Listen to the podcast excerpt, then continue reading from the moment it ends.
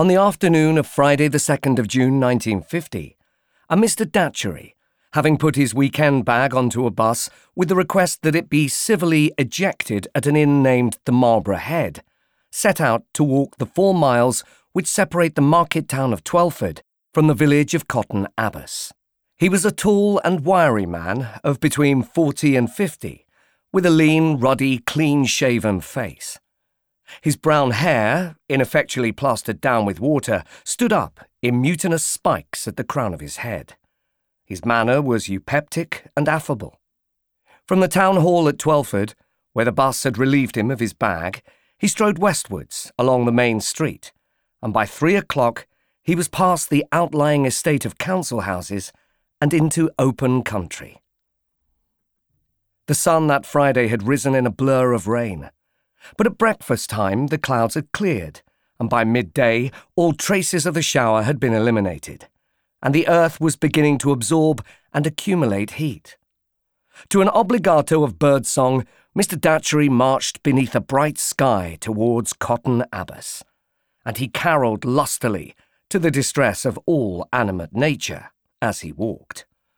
I will make my kitchen, sang Mr. Datchery, and you shall keep your room, where white flows the river, and bright blows the broom.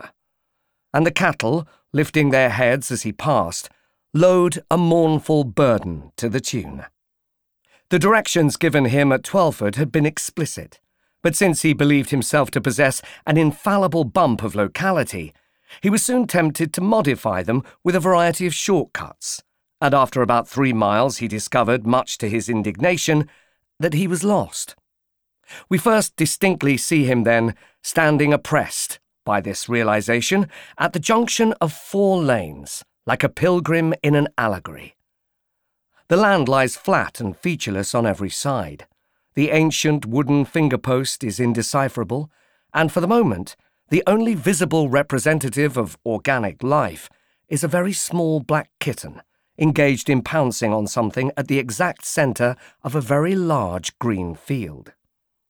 The kitten, however, suggested that humanity must be somewhere in the offing, for kittens, even when avid for field mice, seldom stray immoderate distances from their homes.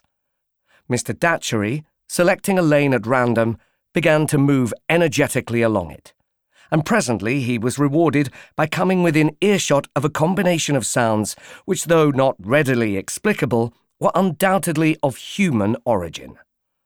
Rounding a bend in the lane, Mr. Datchery came upon a surprising and improbable sight. What he saw first was a football ground.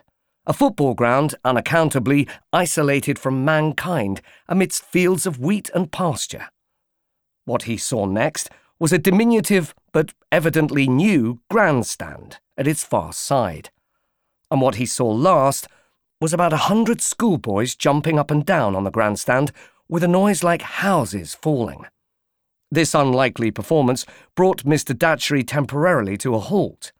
Schoolboys were apt, no doubt, to jump up and down on grandstands whenever an exciting game was being played, but in this instance, there were no footballers on the field at all. Open mouthed, Mr. Datchery looked on, while the boys leapt and cavorted and giggled and roared. Then, the first shock of amazement wearing away, he became aware that he was not alone in his admiration.